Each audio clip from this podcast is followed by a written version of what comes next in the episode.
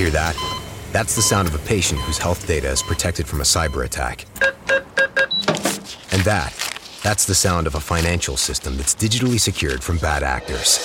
Right now, there's an invisible war being fought on a digital battlefield that impacts what we do every day. That's why at Peraton, we do the can't be done to help protect the vital systems we rely on.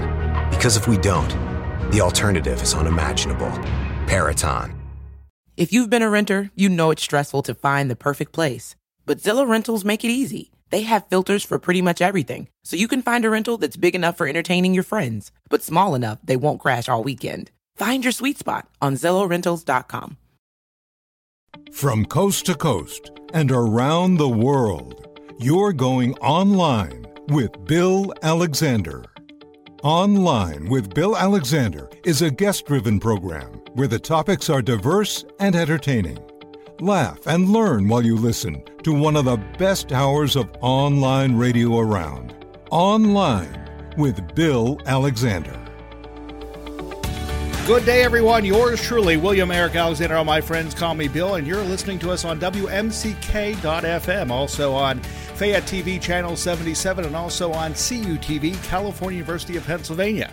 And we stream at italknet.com as we broadcast live from the Phil Giannetti Motor Studio, high atop High Street in Brownsville, Pennsylvania. If you're looking for a quality pre owned vehicle, give Chip a call at 724 785 6800 or stop by his website, philgiannettimotors.com. Well, welcome back to the program here on a Monday, Tuesday, Wednesday, Thursday, Friday, whatever time you're listening to us, and also on WMCK on Tuesday nights at 9 o'clock.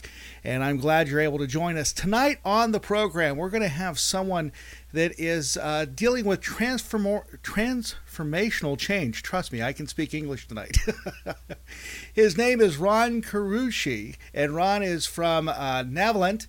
And Ron is on the phone line right now. Ron, how are you doing this evening? Hey, Bill, great to be with you. Hey. Thanks for having me. So, Ron, give my audience a little bit of background of who you are. So, yeah, I um, I spend my days with uh my colleagues at Navalent, in the hallways of large companies and small companies, um, helping leaders uh, of all kinds get themselves either out of a ditch or um, to some grand vision uh, uh, of change they have for their organizations or their teams. Um, and when they discover that those journeys are much harder than they planned, or that the intentions in their heads somehow aren't coming out of their mouths and their choices the way they wanted, uh, we go on the journey with them. We help them construct a plan and a, ch- and a set of choices and some messaging that helps them realize the change they dream of. So, are you working with these people to make them better leaders? Sometimes, sometimes we get a call. We, you know, uh, the requests for our help come in the form of a leader who's maybe reached the limits of their own skill set, or they've taken on a new, a new role that's much bigger and much harder, Okay. um, or they or they suck, and you know they've been told they suck, and someone has suggested that in order to save their career and be able to pay their mortgage, they call for help. And if someone says they are that you're working with someone that said that they are a bad leader, what do you do to work with them? What skills do you teach them? Well, I mean, the first, you know, like any good diagnostician, the first the first order of business is to get an MRI, right? You wouldn't walk into your cardiologist, point to your chest, and say, "I'm having some real sharp pains right here," and want that cardiologist to say, "Oh, that needs a stent in your upper left ventricle. Let's go put one in." Okay. right? You'd you'd you'd want something a little more sound on, on which to base that choice. So we go under the hood and do a lot of diagnostic work. We get get deep into the the life and the psyche and the world of those leaders to find out what's going on. What what choices are they making that they're not going the way they want them to? What behaviors are they showing others that are causing the trouble? Before we give a prescription to help them change, and that and those can vary. You have sometimes leaders who are overly aggressive, they have anger issues. You have leaders who hog the spotlight. Uh, they, they freeze up under pressure. They have no spines. They can't make a hard call. So the ranges of issues that we face vary. Um, it, and so we usually build a plan around what the diagnosis says uh, is the challenge this leader has to overcome. So, when you're dealing with these leaders or these individuals, what what trains a person to be a leader? because that's one of the things I think is most difficult. Because I've worked in places before where my my bosses were leaders per se, but they never were able to lead. They actually either were put in that position because someone did them a favor or they earned a promotion, but they really didn't have leadership skills. Yeah. Yeah, so it turns out that, you know, you're not alone in discovering the fact that just just because you're in charge doesn't make you a leader. Um, you know, leadership's not about the title you have or how many people you have reporting to you. Leadership is, at the end of the day, if nobody's following you, you're not leading. And just because our, you report to somebody reports to you doesn't make you a leader. People have to want to go where you're going. People have to want to take the hill you're taking. They have to want to and believe in the picture you're painting of the future. Uh, and if all you're doing is barking orders or being a benevolent Santa Claus or um, you know sitting behind a desk and answering emails or writing checks or whatever, that's by no means leadership. Um, it's barely even management. So you know if you if you really want to lead others, and and I tell people all the time, don't lead if you don't want to lead. Okay. Don't take a promotion to a job and have people reporting to you or just because it pays more money um, because leadership is way too hard and you cause a lot of other people to suffer when you choose not to do it well. Are, is this one of the reasons why we see so many small businesses have a trouble staying afloat because people have this great idea that they want to open a business, they want to employ people, but because they can't lead the people to do what they need them to do, the place just actually falls apart upon itself. Yeah, that's certainly one of them, Bill. I mean, I think when people start small businesses, um, you know, they want to be entrepreneurial. They often have no idea what they're getting themselves into. Um, and and sometimes it was their idea was a bad idea. Okay. Or sometimes it was a good idea, but they didn't have the means to commercialize it well, or they didn't have the stamina to stay the course. Uh, and sometimes it means that they weren't able to scale it. You know, they hired people and they got more money and they grew it, but they weren't able to scale it, and all the money that was coming in the door was going right out the back door in cost. So there's a lot of reasons why small businesses fail. Certainly, if you're if you suck at leading people, if you really can't get people rallied around, because the dream of growing a business, you're you're probably going to have that business be short lived. Because growing a business from start from the startup is really really hard, and so many entrepreneurs are not ready for the emotional toll, the the risk, the anxiety, the stress that comes with you know taking something from your basement or your garage and and truly scaling it into a business that can make money and pay people. Is the is the proper motivation um, that the reason they started the business because they want to make all this money, or is the proper motivation is they want to actually contribute to the society or their community, and that's why they did the business? The money comes second. You know, I think there's you know so many different reasons. So many people start up businesses because they don't want to work for the man anymore. Right. They want to work in a big company. They're tired of having a boss, right? Um, but uh, whatever the motivation is, if it's the wrong one, meaning like I've never seen an entrepreneur be successful long term who is purely motivated by wealth. Okay. Um, fortunately, there are there are not that many people who are actually just purely motivated by wealth. Um, they're motivated by other things as well. I think ultimately the visions that sustain themselves are the ones where you want to you want to make a contribution. You want to create jobs. You you believe in the impact of your product or your service you want to make a difference in people's lives. You know, so the efficacy of your dream uh, has a greater good attached to it.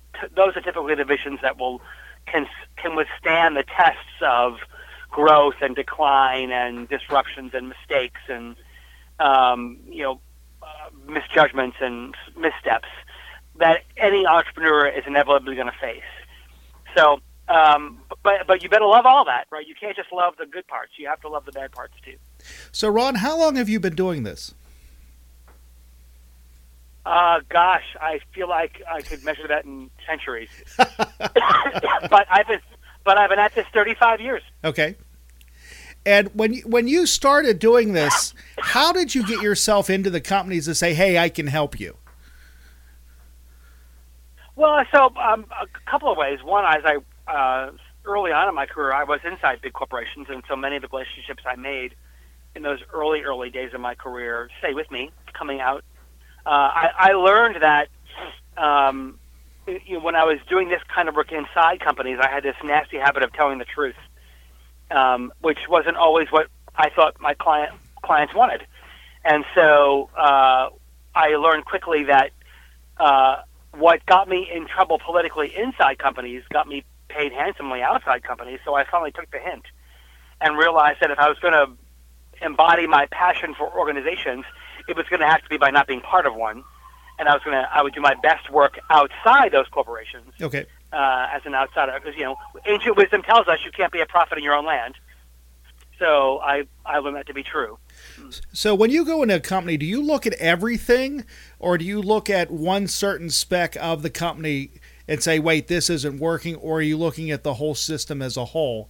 to uh, say everything needs to be working and functioning like a good working machine. If one part is bad, then we got to rebuild from the bottom up. It, well, it's it's certainly the latter. I think so many consultants go in and you know it's the classic: if you give me a hammer, everything I see is a nail. Right? Okay. They have their favorite tricks and tools. Uh, but we diagnose systemically, right? So we do a true MRI to understand your strategy, your culture, your processes, your technologies. We may not be the ones to to address all the issues that the diagnostic raises, but I but all those pieces fit together. And if you don't understand how they fit together, and you, which is why so often we get called in multi, you know, after five other attempts, right? Right. Um, you know, you, you, you, you saw this behavioral problem. Uh, you did a training program. The behavior didn't change. Turns out the behavior wasn't a skill issue, right? It was an incentive issue or it was a, uh, a structural issue in setting the bad behavior. And so uh, we get called all the time for you know companies saying, "Hey, can you come and do a workshop for my people on being more entrepreneurial?" Because they're, they're such slow decision makers, and it's taking Ah. too long to get things done. Now, are And, you? I, and I'll ask, well, what what is it that makes you think a workshop on being entrepreneurial will help solve the problem? Well, because that'll have them go faster. and uh, you know, so we'll go sniff around and and find out what's going on, and we'll say, "Gosh, you have 18 layers of approvals to get decisions made. Right. People who you want to make decisions don't even know they're supposed to, and they don't have access to any of the information they need to make those decisions. So no workshop in the world is going to change that if unless you fix all those other things. And I actually had somebody say to me, "Yeah, yeah, yeah, yeah, we'll get to all those things, but we think if we start with a workshop, it'll get things going." And you know, I'm like, "Well, you need a magician, not a consultant." So the other question I have for you, because you made that comment about getting them motivated, are you noticing anything different between the generations of employees about how they're interacting with each other? You know, there's a, a lot of uh, mythology out there, Bill, about boomers and Xers and Gen Zers and millennials and how how much they differ. Okay. Um, I did a te- I did years of research for my book Leadership Divided. Uh, you know, many years ago, before millennials were even called millennials, but it was about the onslaught of millennials. Um, and the reality is that m- most of the good research would tell you that they're not as different as the world wants to make them out to be. Okay. Um, I I wrote I wrote an article that started off with the words entitled, lazy, feedback averse, uh, promotion hungry, and I said these sound like the words you would describe millennials, right? Well, it turns out those are the same words that opened up a 1969 Life magazine article about boomers. Okay. So I don't I don't think the question is which which of those are you? It's which are, you, are those which are you when? Okay. Um, there are days on there are days I'm the millennial. So, but have you have you also noticed that because of technology changes, that also changes the way businesses need to look at the way they do things?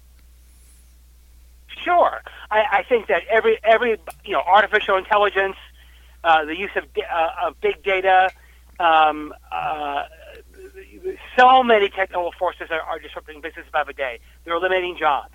You know, lots of things are being automated, and that does pose a threat for you know certain skill sets that may not be needed for the future.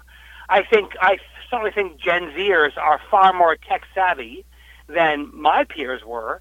Um, they, you know, they live. They can't put their smartphones down. They do everything through a device. So I do think that you know today's millennials and and Zers are certainly more have a much greater proclivity to understanding the use of technology. But the reality is that if your business doesn't have a digital footprint, um, in some form, if you're not understanding the role data is going to play or artificial intelligence is going to play, or um, the Internet of Things is going to change your products, um, you're, you're going to be in some trouble at some point because those forces are coming your way in some form. When when you mentioned and I and let me just preface this, I sat on a panel last week with a group of um, for high school and, and college students, and we were talking about the cell phone in the business place. And one of the kids made the comment that their school is banning them because they're interfering. And my question was, how can you ban something that we rely on? Not only you as the student, but as the teacher, the professionals in this room, we have them with us at all times. How can you tell a student you can't use these, but yet you expect them to get information from them? Uh, you know, it's an interesting, it's an interesting paradox, Bill. I, I think your interesting, your term of we rely on them is an interesting one. I think we're addicted to them, um, but you and I grew up in a generation from, from where the vast majority of our lives we never had them. No, we do. We And- knew how to use an. We knew how to use an encyclopedia. Yeah, so we did just fine. Yeah. So I I think the challenge is that, and we're, we're there is all kinds of neuroscience out that talks about the dopamine hits of social media and the dangers of social media, um, the the the addictive nature of screen screen time, and how we are actually hurting our brains uh, in and our social skills in ways that we aren't prepared for. So whatever efficiencies we gain in our information access uh, are being offset by the, the, the downside and the, the, the neurological behavioral um, deficits that the screens are causing. So I, I, I applaud schools who are either leaving, telling people to leave them home, or I mean, cyberbullying is a major issue. Right. So for whatever whatever benefits these devices might be um, adding, we're certainly now coming getting far more honest about uh, the significant challenges they're causing. Do you feel that the uh, education system in 2019, soon to be 2020, is educating our children or students for the workplace? Not at all. And I think higher higher ed's even worse. Why is that? You're seeing we're watching a we're we're watching a major collapse of a of a major institution called higher education. Okay. Um, you, you you're watching major corporations screaming, saying you are not sending me employable people. Look what Delta Airlines did in Michigan, right? They went to um, a small four-year college and said, if we pay for the program, we'll, we'll, we, we have no technicians who are prepared with very sophisticated technology skills and knowledge to, to, to repair and maintain these aircraft, and nobody will train them. So they built a four-year degree uh, and paid for it and built their repair plant right next to with their you know near their Detroit hub because the because the university said sure you'll pay for it. So you have now major corporations circumventing higher ed to get the skills they need. You have students who are walking out with obscene levels of debt Yeah. as unprepared for the workplace as ever. And I, I can't tell you how many times I stand in front of MBA students and uh, graduate level students, which is supposed to be your professional degree, and hear the words, nobody told me that. Yeah. We never covered that. I wasn't told that. Like fundamental, basic organizational skills on how to behave and participate in a broader community of an organization. Fundamental things. You paid eighty thousand dollars for a two or three year graduate degree. You're still paying off your undergraduate degree, and you're still not prepared to be employed. So I think the I think higher ed is in. I mean, now you're watching it. You're saying major corporations. You're seeing them saying we don't no longer we're not asking for a four year degree. So uh, the minute that stronghold comes off of employment, um, and you're seeing people now flock to trade schools now to realize they can make a hun- 90, 100 grand a year in a trade, um, and you t- and you have employers taking off the requirement of a four-year degree to get an entry-level position, you're going to start to see this institution, which has long, you know, been out of touch and irrelevant, really start to decline quickly.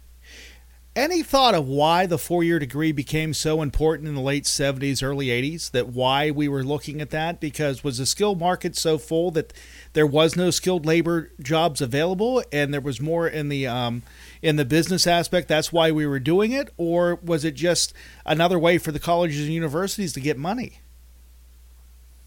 You know, I think there was a time, certainly coming out of the industrial age into the knowledge economy, I certainly think we believed that it was a part of, a lot of it was a maturation issue, right? No one after high school was ready okay. to go into the workplace, and so I think it was a it was a it was a one more stint at maturing young adults, giving them some basic knowledge, rounding out their problem solving skills, and I think there was a time where a liberal arts degree or you know an education major or a technology major really did prepare you for the workplace because it gave you a broader knowledge base. But now, you know, information is ubiquitous right? Um, we have the ability to distribute knowledge uh, in far more, far more um, multi-channel and multimodal ways. Um, teachers in the classroom do not understand the world that they're asking most students to go out and, and participate in, and so you have this massive, in, you know, incline of knowledge access and this massive decline of relevance uh, that happened so quickly in the last 15, 20 years. And so I just think that it's, now it's only a matter of time. And plus the just the the resentment and the attacks higher that is taking. Right. Um, uh, at, the, at the same time, you still have you know more people than ever are now. You, you know, you and I grew up, college was a luxury. Yes. Now college is you know uh, uh, undergrad is the new high school. Right. And and for, And for us to even to get even be considered for a job, you had a four had to have a four year undergraduate degree, or they wouldn't even look at you. Right, and and with that stronghold now loosening so fast, um, and people looking to get their their training in other ways, uh, and getting uh, and, and able to get their training in other ways, um, you still have universities who don't even take online education seriously. Yes. But University of Phoenix, DeVry, SNHU, you're seeing the rise of these affordable online, self-paced degrees accredited um, far more preparing people for for practical roles in organizations than any other school are doing. At some point, the arrogance and the hubris of higher ed is going to catch up with them, and they're going to realize, "Wow, this happened right from." And, and then, of course, someone's going to say, "Wow, I didn't see that coming." So the question you said, if we're going to go to more online education, what's that going to do with the social skills in the workplace? Well, I think I think I think there are some things you can. It depends what the, the skill set is, right? I think that there are some things you can train for online. Okay. There are some things you have to train for in groups. And personally, I think you have to figure out what skill set you're building, what knowledge base you're building, what's it in the service of, um, and it should be a. I mean, at that point, if you're paying that much for it, it should be in the service of a profession. Um, I think, even if it's a liberal arts or philosophy or some broader or political science, even those knowledge bases have to have some applicable understanding, right? You can't Okay. just be for the broadening of my mind. Right. Which- That's not a bad thing, but I can broad- I can broaden my mind, you know, on Netflix now. Yeah. And so there, you know, so uh, you have to have some means to an end that's justifiable for the price tag. And so I think you know there are lots of ways now you can build your social and personal problem solving, conflict management, negotiation skills um, without having to be in a classroom uh, or be online. Do you see some of the skills that they are teaching in the high school and the college just being totally useless, just a way to collect money? Well, I think I'm, I'm more concerned about the things they're not teaching. Right? They're- Okay. They're not teaching empathy. They're not teaching listening. They're not teaching problem solving. You know, I mean, um, we see every day you see one new meme about, um, you know, a joke around. I'm so glad I I learned calculus in high school because today I couldn't check out at the cashier. you know, so you, you, there's just plenty of people mocking a lot of those skill sets, and and they, they tell you sure that was all good for problem solving skills. Well, I still people see lots of people who couldn't solve a problem out, out of a paper bag. So I, I do think that the relevance of the knowledge, you know, that they're getting in high school. I mean, that those curriculums have not changed in 50, 60 years Right. Um, and and the, the the the the anxiety levels, the depression levels, the um, the in, the uh, inferior interpersonal skills, the lack of empathy. There are so many missing parts to graduating high school students that I, I do wonder. I get you get you get seven hours in a day, and you get twelve years with them, and there's trade offs. But I do have to question: Do we really need to de- do be doing calculus, pre-calculus, you know, algebra at the expense of so many other things we could be teaching them? Or do we need to create ways for them to make better, different choices? Um, you know, some students don't want to learn foreign languages. So, could we find other ways to get a more well-rounded developmental focus on on the curriculums that these students are getting, so that, that when they come out of high school or a higher ed uh, environment, they're really ready for the world. Now, you made a comment about teaching empathy. A lot of that was taught at home at one time. So, are you saying that's not being taught at home anymore? Uh, I not effectively. Okay. Um, because we're still seeing people come out into the world unempathic, uh, intolerant of people who are different, uh, unable to build and form healthy relationships or attachment. Um, I do think that sure there are some homes in which you had healthy attachment, you had healthy parent parental role models, you had uh, honesty about emotions, you didn't have physical abuse, you you had a healthy environment where somebody could mature.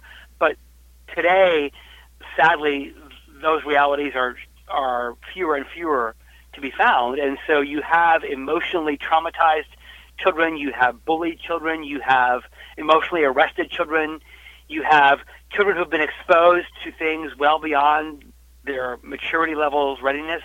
You know, think about things like substance abuse or sexuality. You have students being, you know, young people being exposed to things that their mature, their their own psyches are just not prepared for, and they are not accelerants to maturity. They are actually um, wounders of maturity because they arrest you when you're exposed to things you're not ready for. You recent, you did a TED talk um, concerning how to be more powerful than the powerless. And I, I had the opportunity to listen to it. I've actually listened to it a couple of times, and there were a couple pieces in there when when you said power was taken away.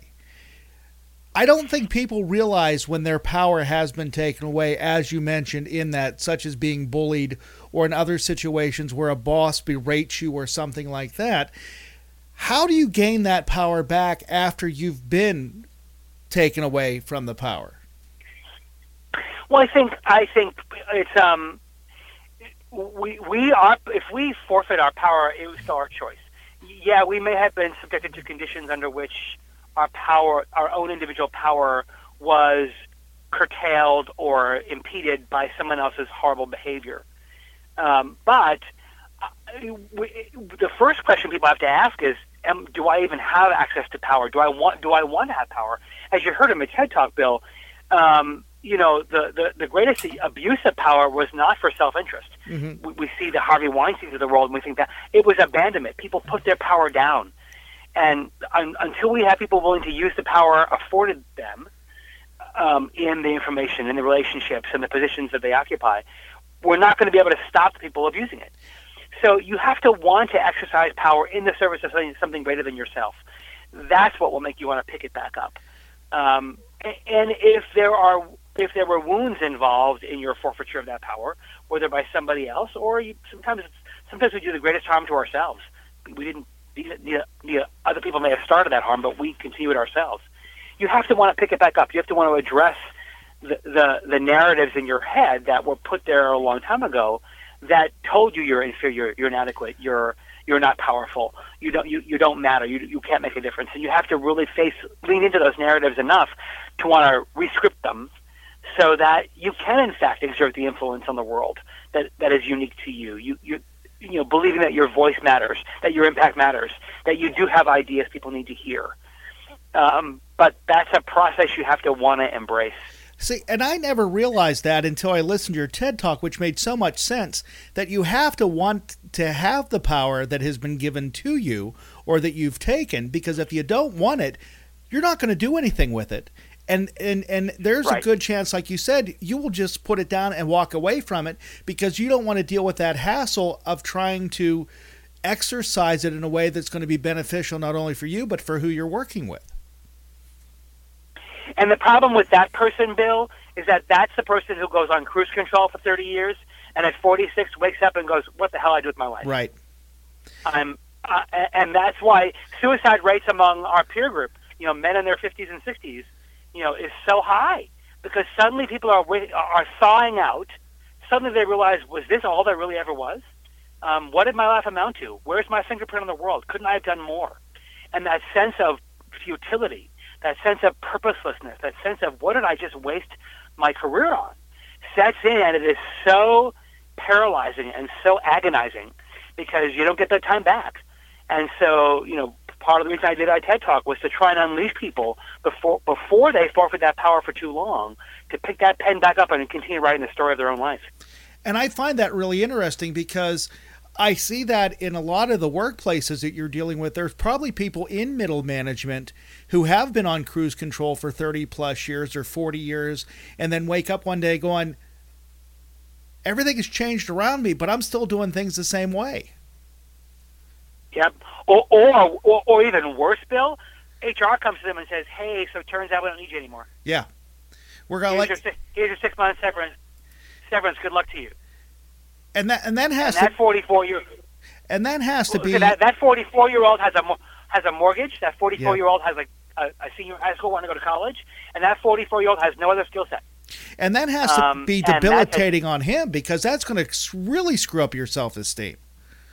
It's crushing. You you've met that. We've all met that 44 year old. That's it's crushing, and sometimes they don't recover um, because they had a plan that they were headed for 65 and out, and nothing was going to change, and they were all good, and they were numb. They were you know, numb Right. from the neck up, but but suddenly someone pulls the rug out from under you, or you misstep, and you are not ready for. And they're even today in 2020, when you're told don't be that guy, people are still being that guy. That's just interesting to me. You're listening to Online with Bill Alexander here on WMCK.FM, also on Fayette TV Channel 77 and CUTV, California University of Pennsylvania, and iTalkNet.com. We're talking to Ron Carucci. And, and Ron, how do you work with those people that have been on autopilot? How do you help them get out of that and get back into the game and saying that what they're doing is actually valuable or what they're thinking about is actually valuable to the company and to themselves? Well, I think that, you know there's two different versions of that, Bill. One is the guy that still has a, a job, Yeah. right? Who has steam behind him and has a source of income. Because reinventing yourself at that part of at that stage of life is not easy. It's it's doable, but it, you know, but if you're optimizing for 30 more years in the workplace, that's one thing. If you're optimizing for another 15, that's a little harder. Um, so you, but certainly if you have an income base, it's a, it's a, it's a little bit easier to do, or you know, you have to sort of cash in your retirement money. But either way, you have to step back, and it, it, you know, people get anxious, right? So they think I have to reinvent myself in, in three months. Right. That's when my severance runs out, and of course that's not going to happen, right? So you have to separate out the income generating need from the reinvention need because you're reinventing yourself for something you love and are passionate about that's going to sustain you to retirement and maybe even beyond. Take some time. You know, if you've numbed yourself to the activities you were doing, you've numbed yourself to desire. At the core of self reinvention has got to be desire, has got to be something you want. It's got to be a dream you put down. It's got to be something you envision because it's going to require reskilling, new learning, risk taking, um, meeting new kinds of people. You know, the, the the journey to reinvention is not an easy one, and if it's not fueled by something you want bad enough, you won't sustain it. Um, it will never be fueled by fear. You know, fear of obsolescence or Right. fear of unemployment or fear of homelessness. You know, whatever. That's not going to drive you to successful reinvention. Um, it has to be driven by something you're passionate about wanting to go after enough to keep doing it. So people that And have there's to plenty of plenty of plenty of great stories out there. Plenty of mid-career great stories of people who successfully reinvented themselves, went on the journey, you know, white knuckled through it, and wound up in careers and livelihoods that they could have never imagined being in, uh, for which they get up every morning giddy and delighted in ways they never did. So there's there's plenty of blueprints out there to do it. So, but when you have people reinventing themselves to do something they want to do, is that when they start working for themselves or are they trying to find another employer that does what they want to do? Because I see being in your 40s and your 50s very difficult to be able to get a new job or at least get a job that was sustaining the way the previous job was. Uh, you know, it, it's a, there's no one size fits all, Bill. I think for some people, uh, they want to be an entrepreneur. They don't, you know, they they're not entrepreneur enough to start their own business, um, which means go partner with somebody else. Okay. Or I mean, there's all kinds of ways. It depends what you want to reinvent yourself into, and how far of a departure from the skill set you've had that reinvention is. You know, if it's taking a knowledge base and a skill base and re-aiming it and repurposing it for a different context, that's one thing. If it's completely going from being, you know, um, uh, an engineer to a restaurateur, um, there's a totally different pathway, right? So Right. The timeline you're optimizing for for that reinvention and the radical departure from what you who you are today are both some of the determinants that would help you decipher you know is this something I do on my own? Do I want to find a partner? Do I want to find a small group of people who want to do it together?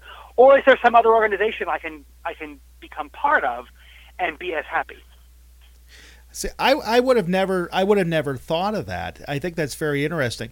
Another thing that I'm realizing too is the way for the older individual that has to reinvent themselves, the way they're being portrayed in the media, either in on social networking or social media, on TV advertisements, whatever it is, they always show what is the cookie cutter or what the acceptable way of being at the age of 45, 55, because they always show the commercial with the financial planner. This is what I want to do. And how many people actually are dealing with financial planners that actually are able to say, hey, I've been at the same career for 30 years. Now I'm going to be able to retire. Well, you know, I think that I mean, I think you're right. There is some stereotypical depictions that are silly, because we all know that 70 is the new 50, right? Yeah. You have people who are living longer, who want to work longer, or who- people who don't who don't want to have to have to work, but still will work.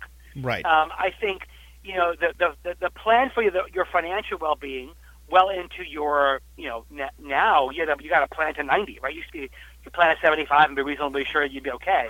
Now you got to plan to 90. It's a whole different thing, right? And so I think the financial ramifications, uh, uh, it's very hard to make choices about your future professional life and doing things you're passionate about or enjoying um, when they're so hitched to your financial well-being. Um, because you know, if you work for a big corporation where half of your 401k is tied to the company's stock, right. that's a very difficult thing to put down if you're golden handcuffed to it. Um, so you know, your financial planner plays a plays a role in the in the, in the cast uh, of the story to help you understand. You know, how do you begin to diversify your financial portfolio, how, or do you build a portfolio career the same way you build a financial portfolio? Do you build multiple income streams where you're making, you know, you want to make a hundred grand a year and you, you're doing thirty grand like this and thirty grand like this and forty grand like that? Um, and so, you know, a portfolio career can be a very meaningful way to have passive income streams, to have um, multiple ways you spend your day, uh, including, you know, things not wanting to work 80 hours a week. So I, I think there is today. The good news is with uh, with with digital access to a, a whole planet, um, there are lots of ways to generate income. Uh, you don't have to do it all one way. Okay. Do you recommend for an individual that that to stay at a job for only a certain period of time until they feel they've either outgrown it or they get antsy and it's time to move on? Because I know in the past a lot of people have stayed with that job because they're comfortable, they have the 401k, they have the health insurance, they have all this stuff. But in today's society, is it better to look for multiple jobs over that career, over that lifetime? I mean, I, I, I think the person who stays in the same job for a career these days is, is a rare bird. okay, um, because because it's unlikely it's likely that job is not going to exist before your career ends. I think, you know, no, the CIA forces you to move every two years. I don't think that's smart, but I do think it's healthy for us to every four or five years sniff around, try try our hand at something new. Make sure whether your whether your job is the same or not, your skill set can't be the same. If you're not continuing to add to your repertoire of knowledge and skill, learn, trying your hand at new things, staying current in some form, that's dangerous. Whether your paycheck is coming from the same role or not, okay. you know, that's a, a different choice. But certainly, you are putting yourself at risk if you are not continually adding to your repertoire, adding to your knowledge base, exposing yourself to different types of careers. I tell young professionals, I think once a year, everybody should go out and interview for a job. Really? Keep, keep uh, absolutely keep tabs on what your market value is. Keep tabs on what people are looking for in your competition. Doesn't mean you should take an offer, Right. but I think everybody should get out there and just, just for good habit, once a year, go on a job interview, That's interesting. um, and just, just keep yourself externally grounded, externally focused, prepared for the worst. Um, find out what your market value is. Find out what people are looking for in skill sets. Find out what skill sets you couldn't answer the questions to. Um, just to get out there and stay outside in the marketplace. Now, one thing you said, which I think is interesting, and I want to go back to the beginning of the conversation when you said people don't stay in their jobs for long periods of time anymore. But we were talking about higher education. And have you noticed those people that are educating have been in those jobs for 15, 20 years and never had a job in the workplace? Ten- tenure is one of the most evil things we've ever come up with. It is a it is a evil institution. It it it allowed people to retire in place the minute they got it. Okay, because I, there are still there are still professors today who are literally using whiteout and whiting out syllabi. You're and right. Adding in, and adding in new and adding in new dates. You're right. They you're haven't right. changed those syllabi in in 20, 30 years. It's unconscionable that they're taking the money they're taking, 130, 140 grand a year, guaranteed, no performance requirements. And not only have they never had a, a job in the real world, to your point, they couldn't hold one Yeah. down because the minute someone tried to hold them accountable, they wouldn't know what to do. My son is a sophomore in college. He's actually going to the same alma mater that my wife and I both went to. He has one of our professors that we had 30 years ago. And when he was telling you about his teaching class, I'm going, he hasn't changed. Everything's the same. So, yeah, that's true. That's very true. And it's, I mean, it's, and you should walk in there and say, I want my money back. Yeah. I can, I, I'll use, I'll give him my syllabus and my stuff. Why am I paying money for my son to sit in a room to get the same content that I got 30 years ago? It's unconscionable. And, and, and the other thing is, is I always believe that before someone teaches, they have to work in the field that they're going to teach about. So they understand the ups and the downs, the highs and lows in that field or in that career before they can start teaching it to somebody else. Yep, absolutely. I, I, my, my son is uh, literally tomorrow. Literally tomorrow, my son finishes college. Um, we it will be his God willing, on the creek don't rise, and he passes his finals. Tomorrow, my son will be a college graduate. I sent he he did two years of community college, and he did two years in New York City. Okay. I sent him to a school that was expressly taught by practitioners only. Right? There are Okay. some full-time professors, but most of the, most of them are adjunct, and all of them are practitioners. They are all working in the disciplines they're teaching. Um, and the content you get from that kind of teacher, the pedagogy, the group learning, the projects, you can just tell these people understand what kind of careers they're sending the, these students out in the world for. Right. My son, because he has no basis of comparison, has failed to appreciate the power of that. He still sees all the imperfections of higher ed and all the baloney. Yeah. But he- I think when he gets out in the workplace, he will recognize, when especially when he starts talking to his peers who went to more traditional schools, mm-hmm. that the access to practitioners and the kinds of things he got to work on and the kinds of ways he was able to learn by people doing the work and being paid for it was very different than a more traditional school where the professor's been behind that desk and behind that podium for 30 years Yeah. and never stepped foot to get a paycheck in a workplace. um, years ago, a friend of mine, uh, him and I both have the same degree. And when we came out of school together, he had he went to a private university. I went to a state school, and I did all hands-on learning when I was there. And he did all book learning, but we had the same degree. I was able to get hired in the job and the profession that I wanted quicker than he was. And actually, I don't think he ever did get hired in the profession because he didn't understand how it worked. Theory was great Yep. but he didn't know how to use it practically. And that's one of the issues that we're dealing with in colleges today that, yeah, they're getting all the theory, but they don't know how to apply the theory to the actual job.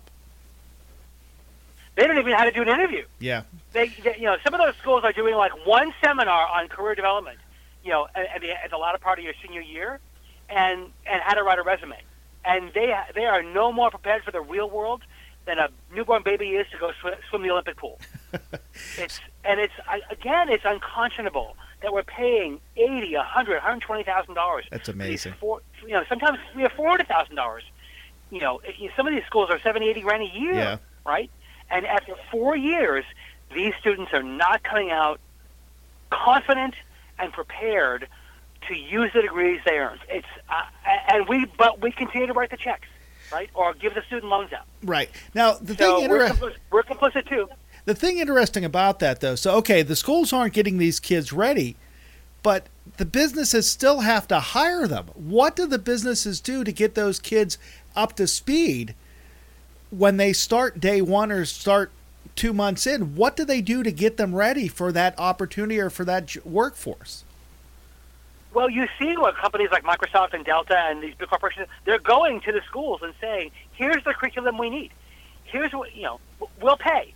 We'll pay to help you build a curriculum. When we, when people leave your program, if they're ready to do this, we'll hire them. Right? So you have colleges who are circumventing the system to get what they need. Um, otherwise, they're being hired into these entry-level jobs to sit in cubicles and do meaningless, meaningless work. It's why so many students are being hired into roles that are not using the degrees they earned because those, those jobs simply don't exist, or others are, you know, uh, more more seasoned professionals with graduate degrees Right. getting most jobs, which is why so many people are having to go to grad school now, just because they the, the four-year degree is like high school. Yeah. And so um, now you need a master's degree just to get your basic professional training. Yeah, which is which is unbelievable. So when you started doing this, where did you get your training from? I, so I, you know, I, I, went to some more traditional schools. Um, uh, my my graduate degree, my master's degree in urban behavior was par- partly distance. You know, before we had online education, it was I did some distance learning. Okay. I had some residential requirements. So I, you know, I did a little bit of a non-traditional because my company paid for it. Right. I was at a corporation where they it was so that was a, a major gift. So w- when you when you do this, and the other thing is when you when you go into these businesses and you do this, how do you explain to them that you're qualified to help them in this way? I know you have all the accolades in the world. I know you've written eight books. I know you're in the Harvard Business Review. I know you're Fortune Magazine, CEO Magazine, Business Insider, all this stuff. How do you go in and say, I'm the one you need to help turn this around? Well, I think part of it. I mean, at this point now, no one's asking about my, you know, education credentials, right? Right. But but but when I can walk in and I can recognize and spot patterns quickly, and I can tell you I've done it before, right? When a, when a CEO or a president, a division president, or a senior executive wants to know is, have you, you know, when you when you get a chest pain, right? You're not going to call up, uh, go googling cardiologists and check the rates. How much you guys charging for a stint these days? Right. right? You want the cardiologist that's done it 11,000 times.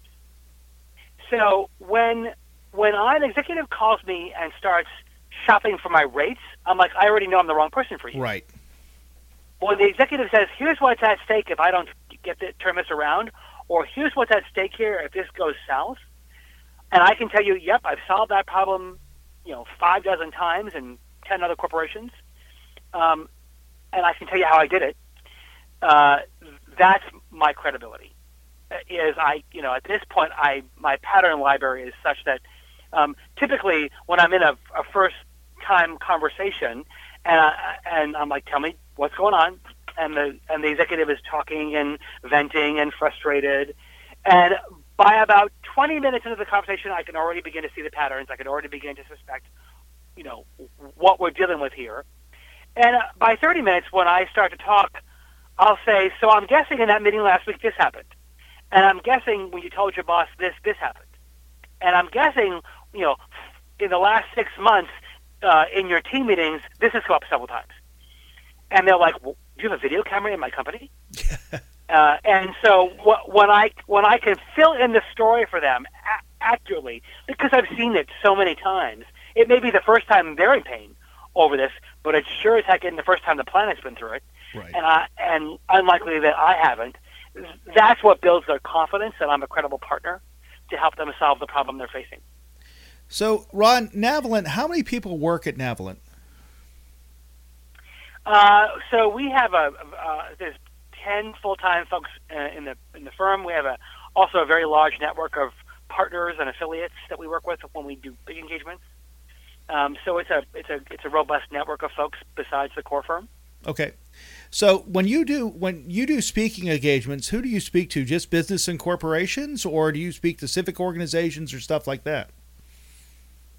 Uh, I you know I speak at conferences a lot. Okay. I speak at you know um, uh, c- companies that are hosting offsites or divisions or offsites or professional societies.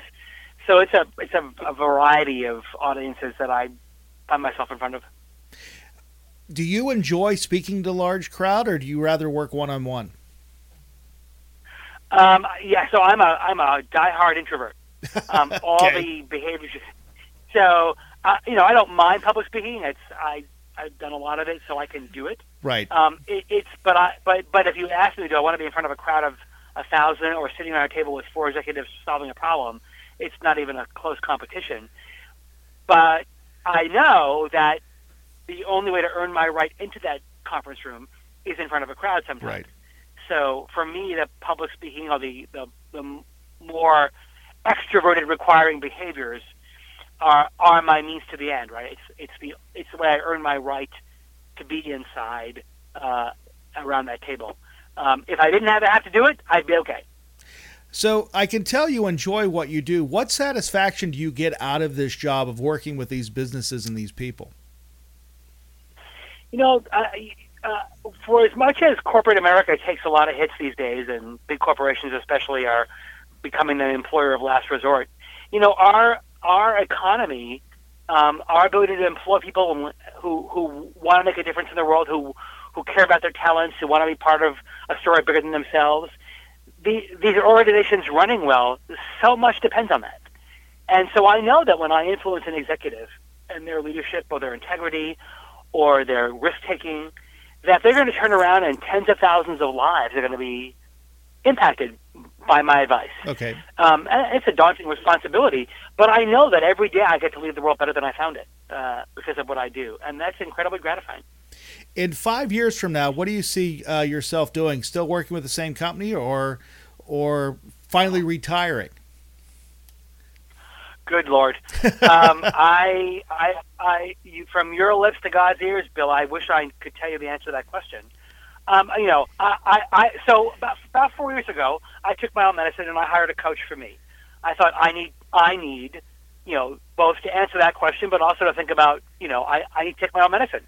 So I hired a coach, and she, she's, she's been amazing in my life. But she's like, I don't see you as the golf guy. Uh, so you know, I, which is probably true. I don't know that I'll ever not do something productive with my life. I don't know that I want to work this hard and travel this much Right. um, in five years. But uh, you know, I do love what I do. I would love not to have to work. You know, uh, to have my retirement squared away. I don't know if that'll be true or not. And to be able to choose the projects more thoughtfully, to choose my clients more thoughtfully. I'm, you know, I, I'm getting a little bit tired of sociopaths calling me. Um, I rather work with the nice people and the good-hearted people, people who really care about their organizations.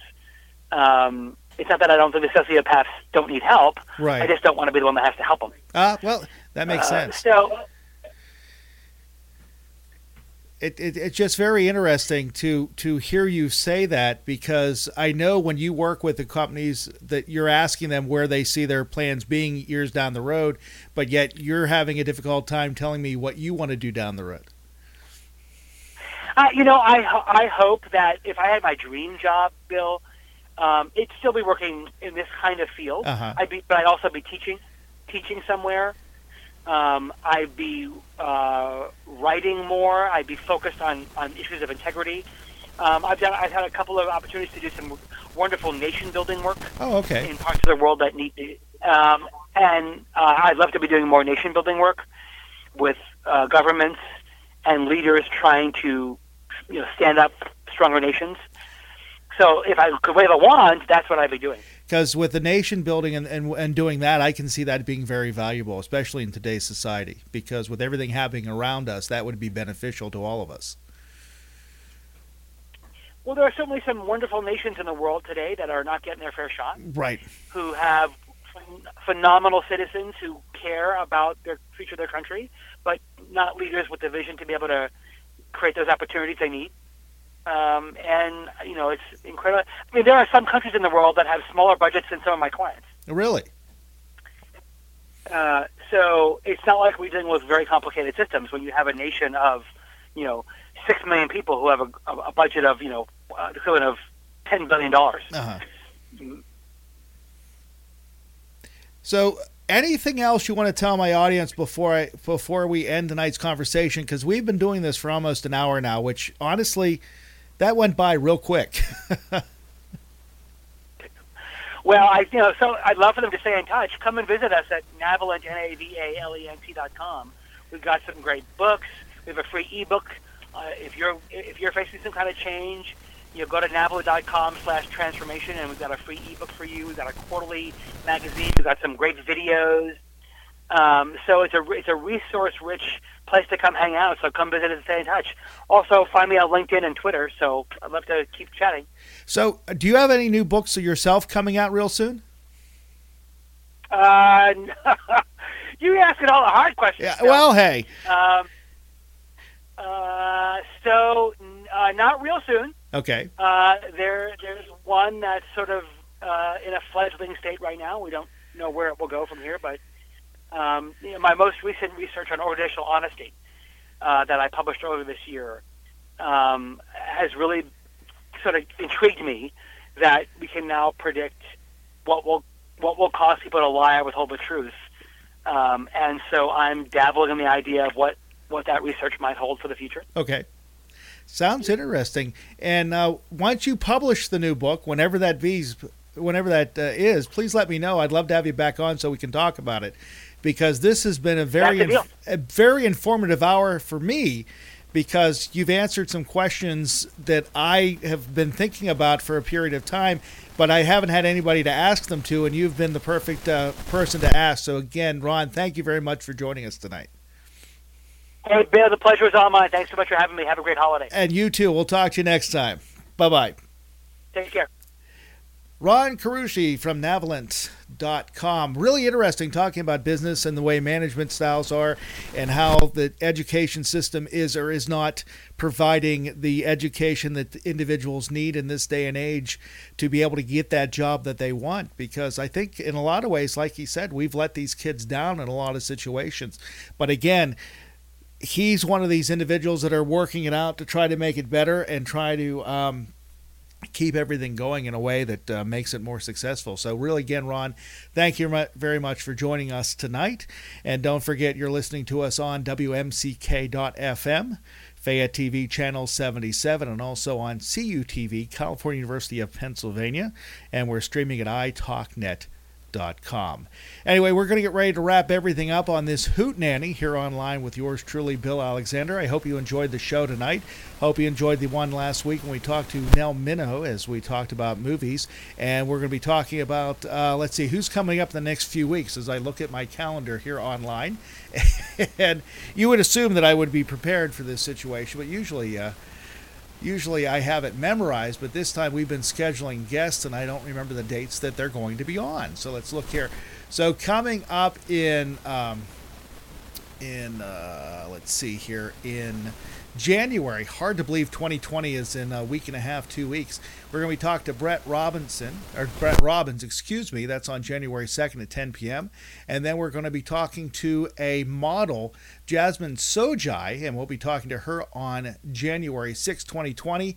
And we're going to do our media year end show coming up on December 30th at 10 p.m. We're going to talk with our friend Eric O'Brien from PBR TV as we talk about local and national media.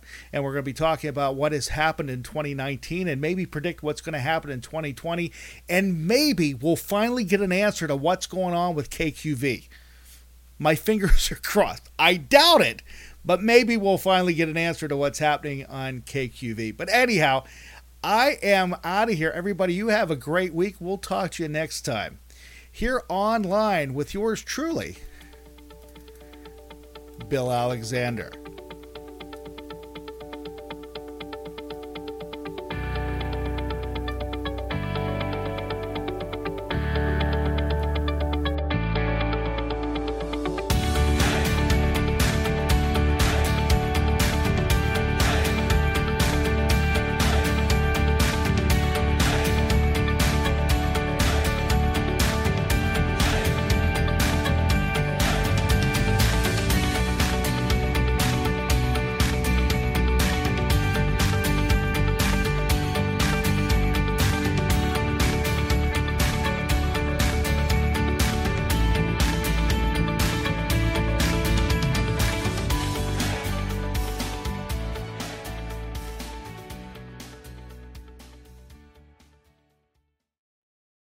If you've ever been a renter, you know it's stressful to find a place with everything you love and nothing you don't. But did you know Zillow does rentals? It makes the search so easy. They have filters for pretty much everything, so you can find that place that's in your budget, but also isn't a shoebox. Or a place that's close to your parents, but far enough they have to call first. Plus, it's easy to apply, request tours, and pay rent in the app. Head to ZillowRentals.com and find your sweet spot. If you've been a renter, you know it's stressful to find the perfect place. But Zillow Rentals make it easy. They have filters for pretty much everything, so you can find a rental that's big enough for entertaining your friends, but small enough they won't crash all weekend. Find your sweet spot on ZillowRentals.com. Have you guys noticed that you can't go anywhere without seeing designer this or designer that, even designer furniture? On my social feeds and celebrity homes, it's everywhere. Have you seen how expensive these are? Well, if you want the sofa or recliner or bed that broke the internet, you don't have to go broke to get it. Because Designer Looks Furniture has all the same styles and trends, but without the designer prices. Oh, and they're well made too. It's the whole package. Check them out. Designer Looks at Value City Furniture or designerlooks.com.